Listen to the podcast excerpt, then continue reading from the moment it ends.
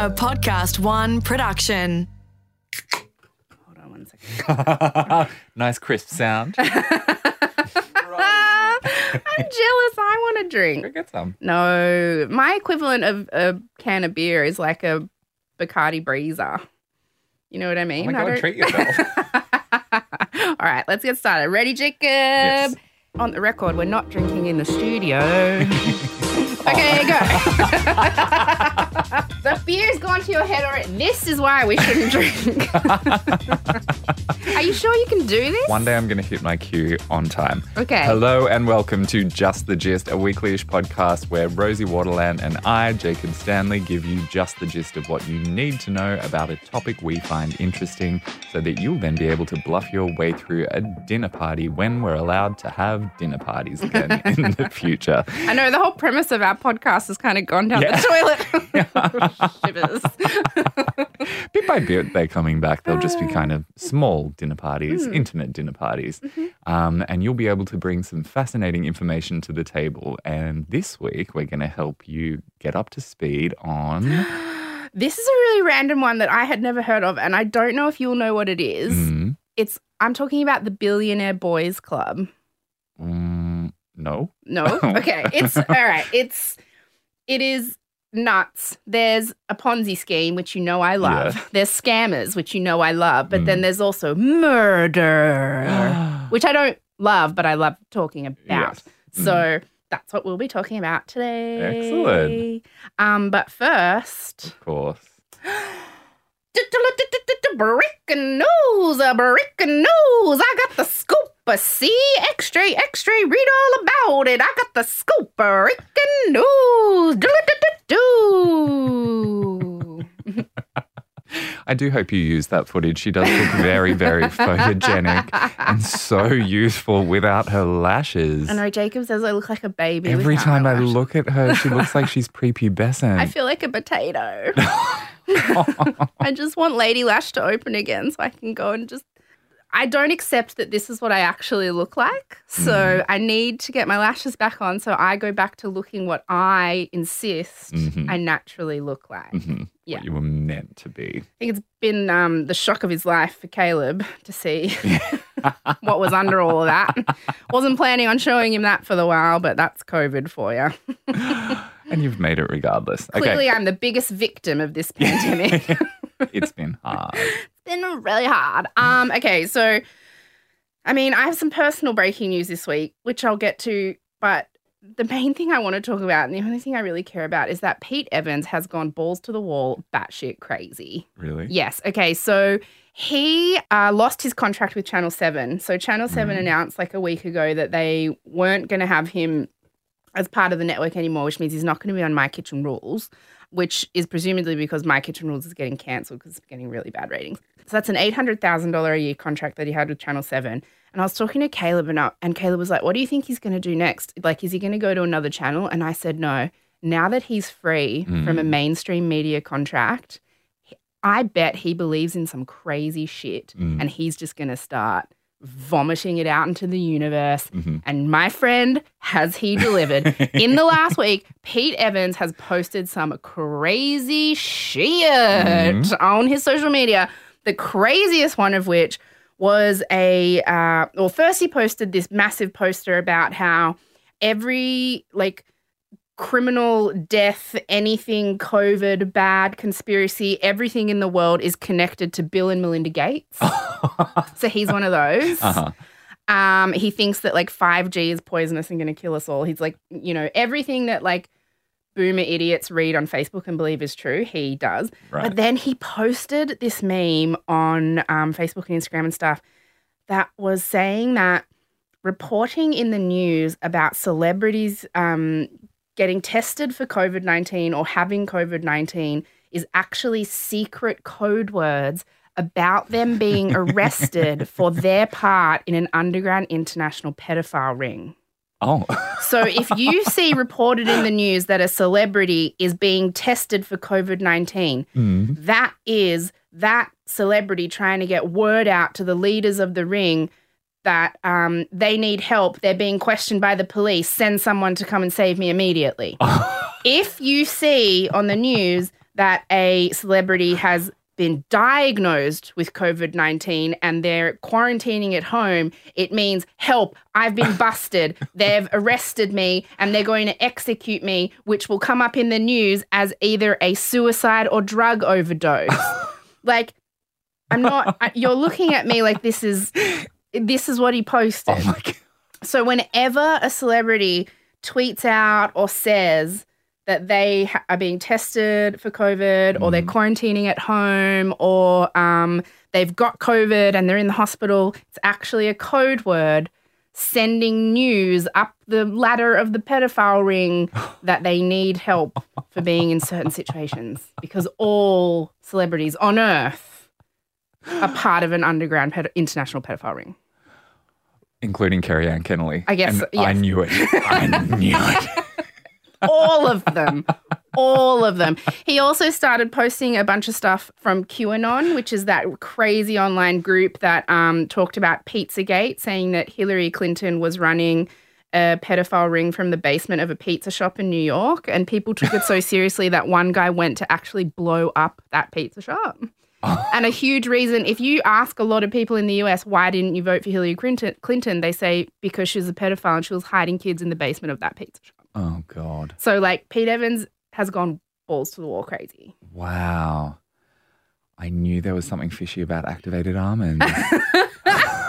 and so he also and then he put up this post like on Instagram basically saying like you know, I'm just a truth teller and mm. I'm not telling you what to think. I'm just saying maybe expand your mind. Like, you mm. know how people who always sprout this bullshit are like, you're just not open enough to mm. see the truth. And I feel sorry for you because you are like a shill for the government who just believes whatever the news tells them. And so he's basically now marketing himself as like this underground prophet who is the only one who's going to tell you the truth. I knew it. I knew this was going to happen. I said to Caleb a week ago, some point in the next week, he's going to start saying some crazy stuff. you called it. And did they let him go because he was selling those dodgy light machines? I think so. That were I think COVID. I think the light machines were the last straw, hmm and they were like, "See ya, Uh huh. Pete Evans." Okay. And they announced a new cooking show that has the two guys who got fired from MasterChef who didn't rot all their employees, and Manu. So Manu was his co-host on My Kitchen Rules. So it was like, Mm. well, where's Pete Evans going? Mm. to bust the underground pedophile ring at the pizza shop, not wearing sunscreen because that's poisonous, and not putting fluoride in water because it's poisonous. And God forbid, vaccinating any of his Oh, children. no, never, Mm. never, never, never. And imagine if this is just how he's warming up. Imagine Well- the crescendo he could build to. I think this is actually the more lucrative option for him because Mm. he's gone too far cray to ever really be accepted mainstream Mm. again. Like he's he's clearly not middle of the road Mm. anymore. So in order to like make money, he's just really needs to fully lean in to the batshit Mhm. craziness. Mm. That's what he'll do. I think it will quite comfortable. I think you know they're saying he's going to move to Byron Bay. no, like literally, like Yes, that's not a joke. course, Like he's yes. literally going to move to Byron Bay. You know, one of the only places in Australia where they refuse to put fluoride in the water. Also, funnily enough, the highest rate of tooth decay in children. But whatever. Um, so he'll go up there and he'll, you know, do what he does. I don't know, make Start money, a cult. make money, truth telling, start a cult. Oh, flash forward a few years and you're giving me just the gist of the Pete Evans cult. I know where like no one's allowed to put poison in their body except women who use fillers, like his wife. anyway, so that's like the main news I care about this week. The other thing that I just want to say personally is I've been baking a lot, which I love. I've been Mm. baking. I'm really good at it. Mm. And because I'm bored, I can't stop picking at blackheads on my face. So I'm covered in weird little scabs.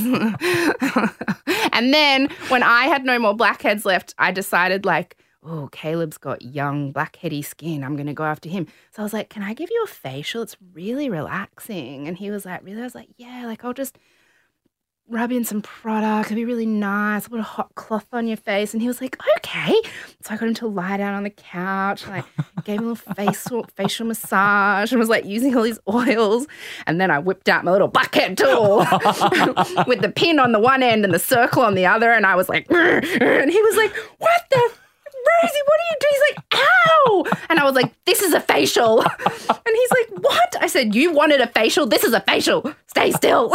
I'm like trying to get all the blackheads. And he's like, get the F off me. So then we got into a big fight because he wouldn't let me give him a relaxing facial where I was trying to squeeze his blackheads. So I'm out of blackheads to squeeze. He was oh. getting dire. I'm horrified. And that so was many reasons. Regan. well, I know you're horrified because you're the king of skincare. And I used to teach people how to do facials, and you need a license to do any sort of extractions. Oh, well, I didn't tell him I was doing an extraction facial. I just said facial. Is it my fault he doesn't know what's involved? and once he agreed to it, mm. how dare he try to get up when I'm trying to give him a relaxing facial? Yeah, there really are two distinct types of people in this world the ones that really want to squeeze other people's blackheads, and the ones whose stomach really churns at the thought of it. And I am the latter. So you don't like Dr. Pimple Popper? Oh, God, no, no. Love her. I would never be able to watch one of those videos to completion. No. No, not the gross ones. I don't like the big abscess. I like the little blackhead ones. Mm. That is the most satisfying thing. And you can see, like, because they'll do a close up on the person's face, so you can see really close, like when she's doing the blackheads on the nose, the camera's right there. But you can see like tears streaming Oh. down because they're obviously in so much pain. But Oh. man, it's satisfying to watch. Yeah. yes. So I don't think Caleb will ever get a facial again in his entire life. I think he was traumatized. Oh, no, it's going to take him a long time to forget that. But I did get a couple good blackheads before he realized he was being tortured and pushed me off. All right. Oh, by the way, did you do your homework this week? Oh, what was. Uh, did you watch Face Off so we could talk about it? oh, whoopsie. How Sorry, dare you? Sorry. I did. and of course, Caleb hadn't seen it because he hasn't seen anything. I've just been really busy. Okay, well, Ah, this week, I promise. watch it and then we'll talk about it next week Deal. It's even worse than I remember, which means it's even more glorious than I remember. Okay, that was breaking news. Breaking news. Mm-hmm. Do-do-do-do-do. Mm-hmm. All right, here we go. This week we're talking about the Billionaire Boys Club. Mm-hmm. Now, I had no idea about this story. It's a thing. It happened in the eighties. I found it because I've been like I relax by listening to like dodgy true crime podcasts, and I also have this thing that Caleb finds really weird when I need to brainstorm an idea that I'm writing like about and I can't think of anything, I go and sit down in the shower Mm. and I rest my laptop on the sink and I sit down in the shower and watch really cheesy true crime shows. And for some reason, half an hour later, I like have a breakthrough in my brain, like a story breakthrough. Do you know what I mean? And then I keep working. So it's just one of my little writer's block things that I do. Mhm. So I was listening to this like pretty cheesy true crime podcast, which is a podcast one podcast, by the way. Mm. It's so there's this show on TV, a documentary show called People Magazine Presents Murder Made Me Famous. and we can't get the show here in Australia. But what Podcast One has done is taken the audio of the show and made it into podcast episodes. So just go to Podcast One or, you know, Apple Podcasts or whatever and just search Murder Made Me Famous and you'll find it. They've done it really well. It's not just like you're listening to a TV show, like they've really adapted it to be a cool podcast. But it's a bit cheesy though. It's like Mm. American true crime cheese. So anyway, I was listening to this episode about something called the Billionaire Boys Club, and it is not so crazy. Mm. So are you ready? Yes. Here we go. It all starts with this kid called Joseph Henry Gamsky. And he comes from like a pretty lower middle class family. They don't have a lot of money, but he gets a scholarship to a very snooty high school in LA called Harvard Boys High, Mm. um, which has since um, merged with this girls' school called Westlake. So it's Harvard Westlake, and it is basically where every rich, famous kid in LA goes. Mhm. Um, so he got a scholarship to this very fancy school, and that kind of while he's there gives him a taste for the rich life. And like he decides, no matter what, he's going to make dollar dollar bills. Mhm. So he does three semesters of some finance degree at university, and then he decides he knows everything he needs to know and that he's a genius. I love those straight white men who think they're really smart. And he drops out after three semesters and he goes to Chicago to start trading commodities, Mm-hmm. Which is just one of those weird money things that we don't really understand. But anyway, Mm-hmm. he's shit at it, not surprisingly, and um, starts losing lots of money and doing dodgy stuff with his clients' money. So, um, I like keeping it. So he gets suspended from trading for like a few years and he goes back to LA with his tail between his legs. But when he's in LA, he's like, wait a sec. I have a direct connection to a bunch of rich idiot kids all over the city that I went to high school with. So he decides that that's going to be his next move. So with his like leftover dodgy money from trading commodities, like, meh, um, he buys like an expensive car and clothes. So he looks the part and he changes his name to Joe Hunt and he tracks down all his old high school buddies and tells them that he graduated from university in a year because he's a genius. and that now he's a total finance whiz and he has this unbeatable genius formula for trading commodities and he's making tons of tons of money. Mm. And he's like, "Do you guys want to come and work at my business?" Mm. And they're all like, "Why would we want to work at your business? We're all rich." And he's like, "Yeah, but like don't you want to do something like outside of your parents? Like let's all do this on and he kind of knows how to appeal to the the thing in someone that they want. Mm-hmm. And so he kind of goes to all these rich boys and convinces them like this is a way that you can be successful on your own and you mm. won't be slaves to your parents anymore. And they're all like, "Yeah." So the trading business is called BBC Consolidated, which he named after a bar he liked to go to in Chicago called the Bombay Bicycle Club. But because of the initials, everyone starts joking that it's the Billionaire Boys Club, and then that mm-hmm. kind of sticks. So mm-hmm. that's where the name comes from.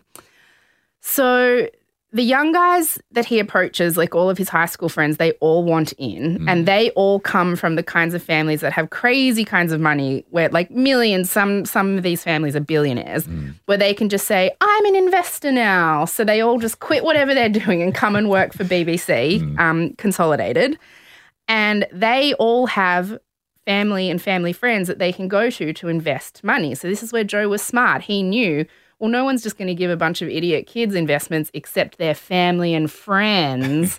so all he basically trains all these rich dudes to go and just pump their family and family friends for money. So they start getting like some pretty solid money in that they're meant to be using his genius formula to be trading commodities and making more money. Mm-hmm. And then they just party and buy stuff. And Joe is telling them that everything is going great and they're making heaps of money. But of course, as we've, as we've learned from talking about people like Bernie Madoff, most rich men are idiot scanners. Um, and Joe is a terrible trader and investor. He's not a genius and he's not making any profits at all. So then, in order to pay returns to the people who've already invested, it turns into a Ponzi scheme. Mm-hmm. So he starts getting his little minions to go and find more investors so he can use the new money coming in to pay the people who he owes money to, mm-hmm. which means they need more money coming in. So it's a Ponzi scheme. Mm-hmm. But here's the thing Joe Hunt doesn't actually want it to be a Ponzi scheme. Like a lot of people who set up Ponzi schemes, that's their plan from the start. Just get in, get as much money as you can from as many people as you can, and then ditch town before it all falls apart.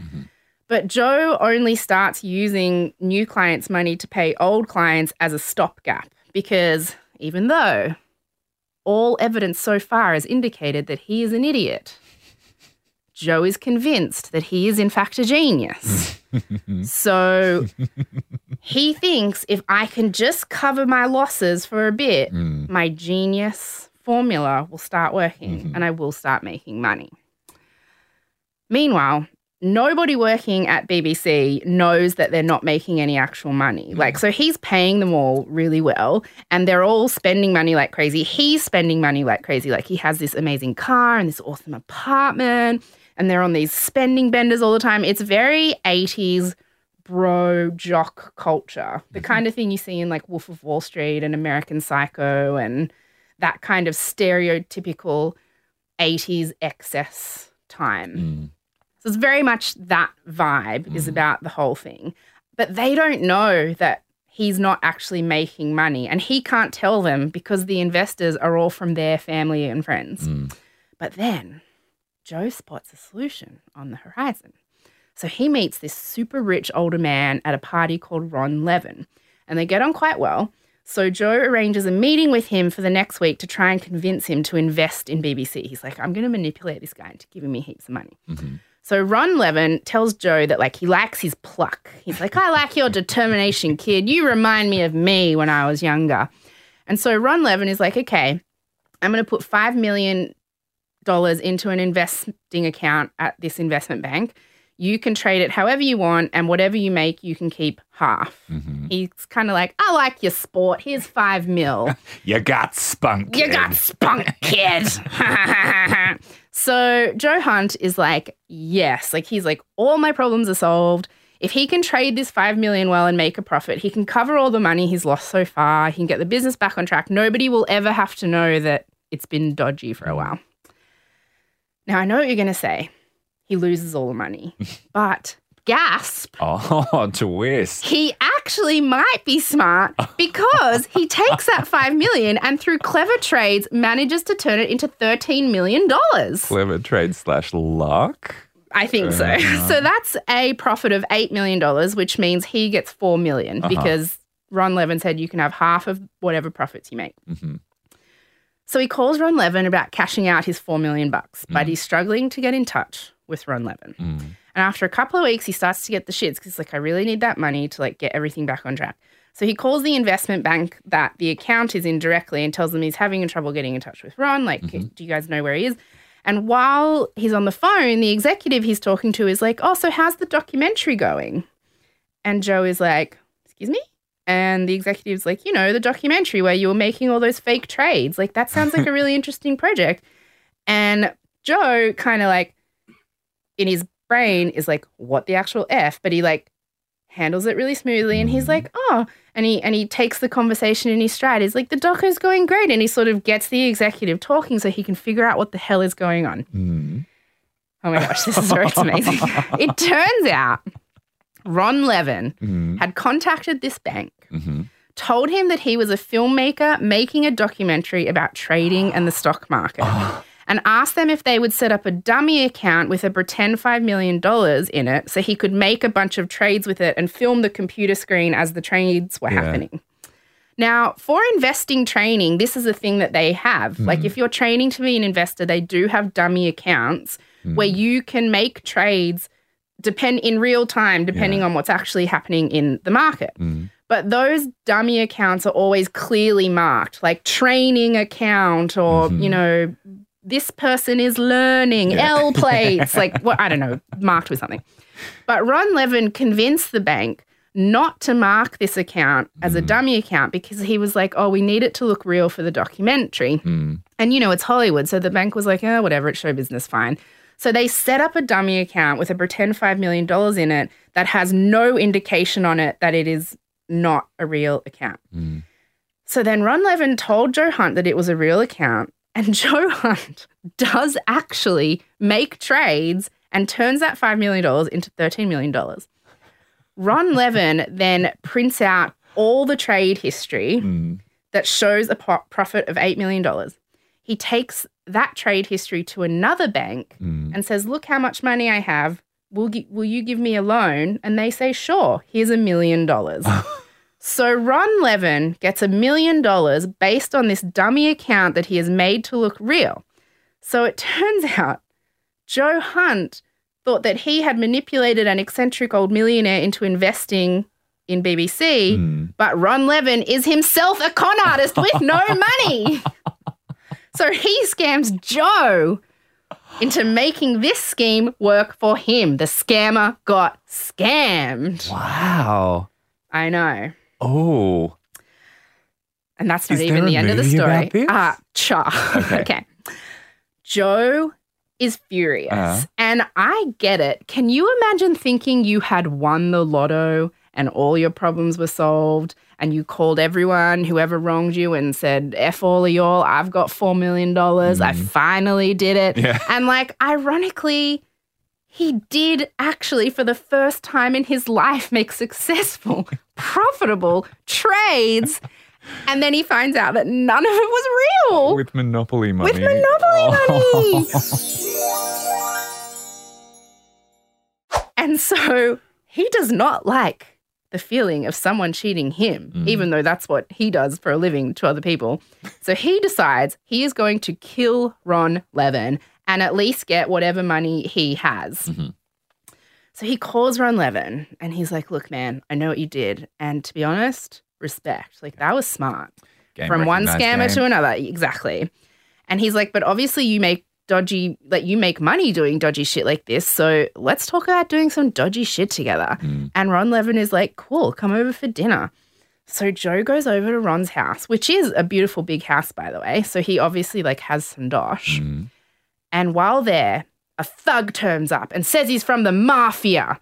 Now, this guy is actually Jim Pittman, the security guard at BBC. and he's like, I'm from the mafia and Joe owes us money. And Joe's like, Look, man, I can't give you the money I owe you until Ron gives me the money he owes me. Hmm. And so then the mafia thug turns to Ron and is like, Well, give him the money so he can give me the money or I'll kill you. And Ron is petrified. He thinks mm. this is a real man from the mafia and he's mm. about to be shot in the head. So Ron Levin admits that he has $2 million in a Swiss bank account. Mm-hmm. And so they force him to write a check for it because this is the 80s, it's checks. Mhm. They immediately shoot him in the head. They take him out to the desert, bury him. Oh. But here's where cocky, arrogant men who think they're geniuses are actually idiots. Ron Levin was a scammer. The check he gave Joe bounces. he doesn't have $2 million. He does have a Swiss bank account, but there's $230 in it. Well, colour me shocked. Color me shocked. the police actually say later that at this stage, Ron's parents were paying his rent. Like, that's literally how little money he had. So now Joe is like, well, I'm F. Mhm.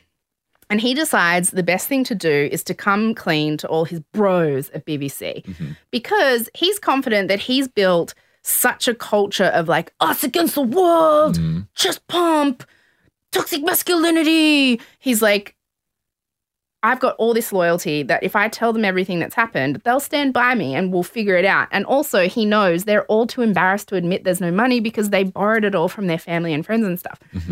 So he's like, they're going to do whatever it takes to get the money back again. Mhm. So Joe has this meeting with like the upper council of BBC, like the few most important people. And he tells them that the $13 million he made from Ron Levin was all fake. Mm. So he and Jim Pittman, the security guard, um, got him to write a check and then they killed him.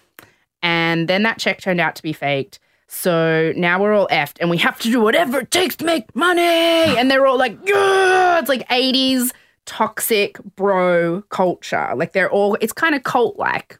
I'm picturing Matthew McConaughey Yes. his chest. It's exactly that. That people who were at the meeting say that's what was happening. It mm. felt like mass hysteria in this room. Mm. And his right hand man, who la- and like his biffle, who later became the lead witness against him, this guy called Dean Karny, he said that the BBC by that point had become almost cult like. So that night, it even though he just told them, "Oh, the money's fake, everything's gone." I killed a guy with the security guard, but yeah, and they were all just like, yeah, like he said it was bizarre. Um, Brawls before laws. Yes. Yeah. but in the midst of all this bravado and headbutting and chest pumping, two of the guys in the room are quietly giving each other side eye, like, what the fuck is happening? And those two guys are twin boys. And they're actually the richest of all the guys who work at BBC. They come from a billionaire family that started a whole bunch of massive department stores in the US. Hmm. And so they leave that meeting like, yeah, killing, whatever. But they just like immediately walk out and just run to the closest police station and call their rich family lawyer. And they're like, we are caught up in some weird stuff. Hmm. So they tell the police everything that just happened at the meeting. And the police start looking into it, but it's hard because A, there's no body, they don't know where to find it. And B, hmm. Ron Levin is a known local scammer. And the police are just like, oh, what's Ron got himself involved in? Like, he's out on bail for something else. Maybe he just took off. Like, And so they sort of start investigating, but just half heartedly because they're like, this is just a bro kid at some companies, probably talking crap. Mm. Ron Levin annoys us all the time with small time petty crime, whatever. And the twins are just like, well, we did our bit. Bye. So they just leave. hmm Meanwhile, everyone at BBC is like, yes, money, just pump, whatever it takes. And one a couple of days later, after the big secret meeting, a guy in BBC called Reza Eslaminia is like, we're in this together. I'm glad you guys told me this because I know how to fix it. I don't know why. I like to talk like that all the time. Uh, anyway, he's like, my dad, Hedayat Eslaminia, is worth like $40 million and I effing hate him. So let's kidnap my dad, make him hand over the 40 million to me, and mm. then kill him like you killed Ron Levin. and all the guys are like, yes, bravado, toxic masculinity, just pump, let's do this. Oh. So they decide to kill Rez's dad and get oh. his 40 million. But, and I know I've said this already, but I'm really not sure if I can stress this enough. These guys are idiots. they kidnap Rez's dad and they put him in the trunk of a car and drive out to the desert. And they had put air holes in the, the trunk, but Hedayat wouldn't stop screaming. So at some point on the trip, they pull over, cover the air holes, and keep driving. By the time they get to their desert location, Hedayat has suffocated and died. hmm Now, they were going to kill him anyway, but this isn't ideal because they needed Hedayat to transfer all his assets over to his son Reza before they killed him. Mhm.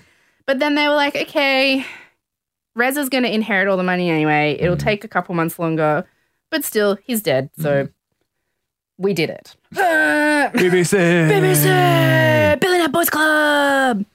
And so they bury Hedayat, apparently not far from where um, Joe and Jim Pittman, the security guard, had buried Ron Levin, which Dean Karny testifies to later that he says, like, when they're burying um, Hedayat, that Jim Pittman is like, oh, hey, oh, yeah, Ron's over there. Like, just kind of mentions that Mhm. he's around there somewhere. Mm.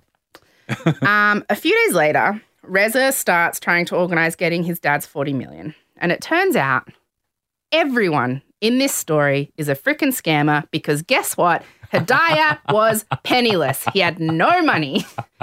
He'd been telling everyone he had 40 million bucks and there was virtually nothing to inherit. Wow. The things men do to appear powerful. yes. gender dynamics, toxic masculinity, etc. By this point, the police go to search Ron Levin's house, and there's no evidence of foul play, there's no body there, like they can't really see anything that indicates a crime has been committed until they're just about to leave and they look in a cupboard and when they open a cupboard this thing falls out and it's a 7-page list that is titled At Levin's to do. And on the list is things written like tape mouth, handcuff, put gloves on, explain situation, scan for tape recorder, kill dog. The list was written on Joe Hunt letterhead and he had signed his name on it a bunch of times. You know, like when you're doodling and you just do your signature? he had left a murder to do list at the murder victim's house. It's like a recipe he needed to remember to follow. Exactly. And he had literally signed his name all over it. Plus, it was written on personalized Joe Hunt stationery. Wow. Straight white men. Idiots. This is the best farce. I know. Okay. So the police pull him in for an interview and he has answers to all their questions. Like he's clearly been planning for a while. If I get pulled in for an interview, he's got all his answers planned. But then they pull out the list Mm. and apparently he sees it and goes white as a sheet. Mm. And apparently he sits there and he goes through every page. And he doesn't say anything. And then he closes it and he says, I'd like a lawyer, please. everything starts to unravel pretty bloody quickly. Mhm. So Dean Karny, Joe's BFF and right hand man, he sorts out the deal of the century with prosecutors. So in exchange for total immunity, even though he was there when they Mm. killed Hedayat uh, Eslaminia, Mm. in exchange for total immunity, he agrees to tell them everything he knows. So he becomes the star witness. They find Hedayat's body based on his telling them where he thinks it is, but they can't find Ron's body anywhere there, even though they look everywhere for it. Mm. Joe is arrested for the murders of both Ron Levin and Hedayat Eslaminia. Mm. The trial for the murder of Ron Levin is first, and Joe is sentenced to life in prison, even though no body was found. Mhm. Um, and it becomes a media sensation at this point because this is around the time when like court TV is sort of happening, the late 80s. Like, and so it's just this huge, like, and the fact they're called the Billionaire Boys Club and it's mm. rich kids in LA. And mm. so it's a big news story. Um, Jim Pittman, the security guard, can't afford bail. So he's held in prison for three years while two trials happen for his role in the death of Ron. There's two trials because there's no body, and both those trials end in hung juries. They mm. can't decide whether or not he's guilty. And rather than try him a third time, the prosecutors are like, ugh, fine. Will you just plead guilty if we sentence you to time served? Because he's mm. been in, waiting in prison for three years. And he's like, yup. And then, so they release him. He immediately goes on a current affair and is like, I did it, suckers, and you can't try me again because double jeopardy. it's true. like, this story is just nuts. But then he dies of kidney failure a couple years later, but he kind of just milks his fame for the last couple years of his life. At least have some shame. Oh. So, because of all the holdups with the trials over Ron Levin, it takes a few years for the trials of for the murder of Hedayat Eslaminia to begin. Mm.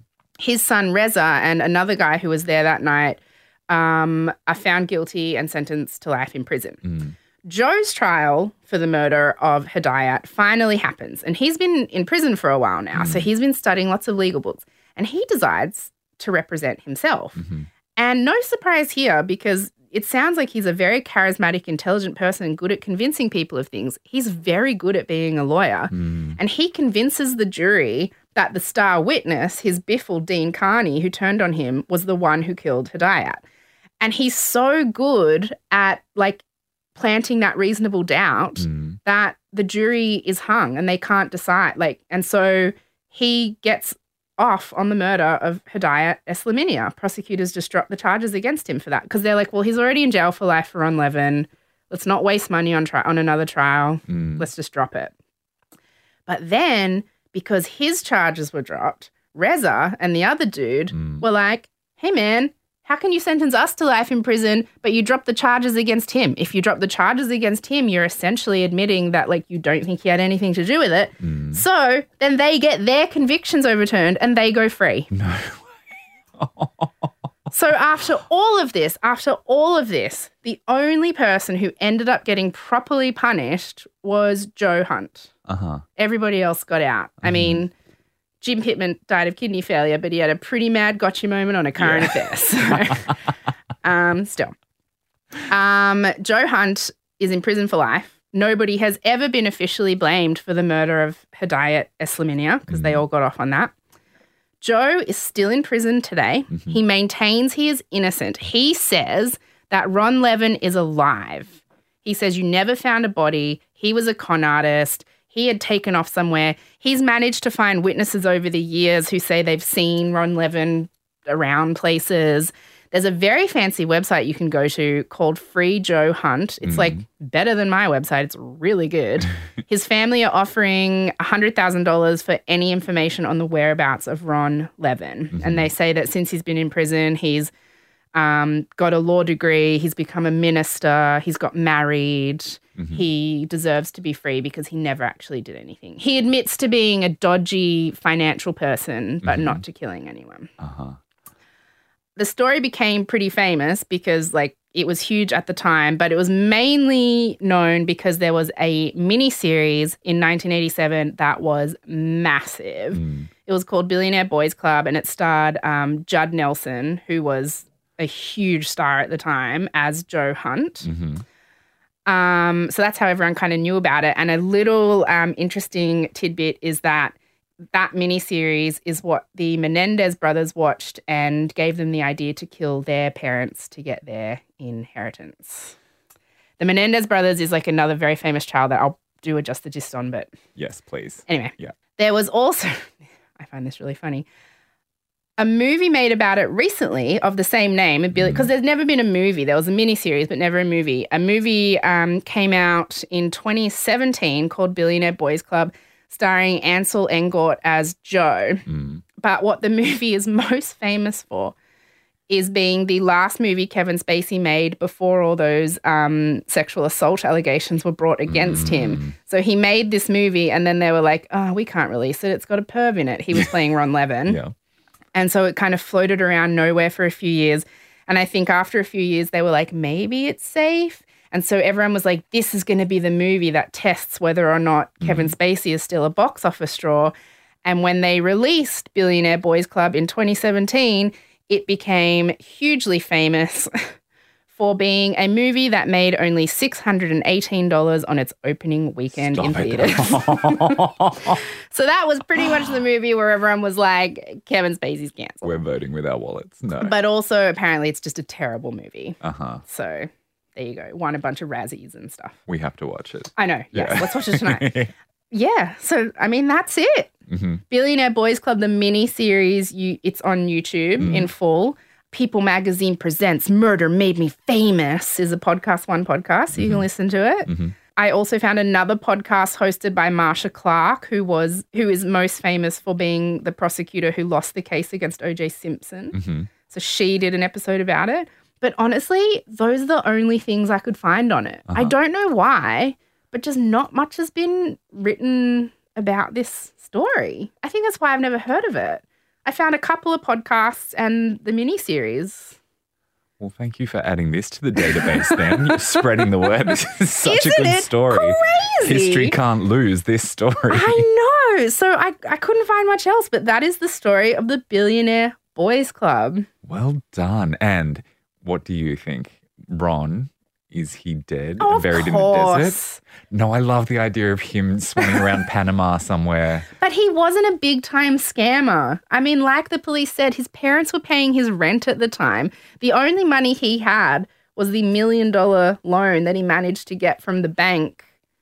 That from and that was probably the biggest scam he had ever pulled. But police say that apparently he was a very small time scammer. He lived from small scam to small scam. He was like a dodgy con artist. He's not the kind of guy who can disappear to Mexico and live in a gorgeous villa and Maybe that's what he wants you to think. Maybe. Mm. well, I, no, I think If you're listening, Ron, respect. they killed everyone. They just killed them all. They were nuts, Yeah. and it just shows also like how different the justice system is for people who have money. yeah.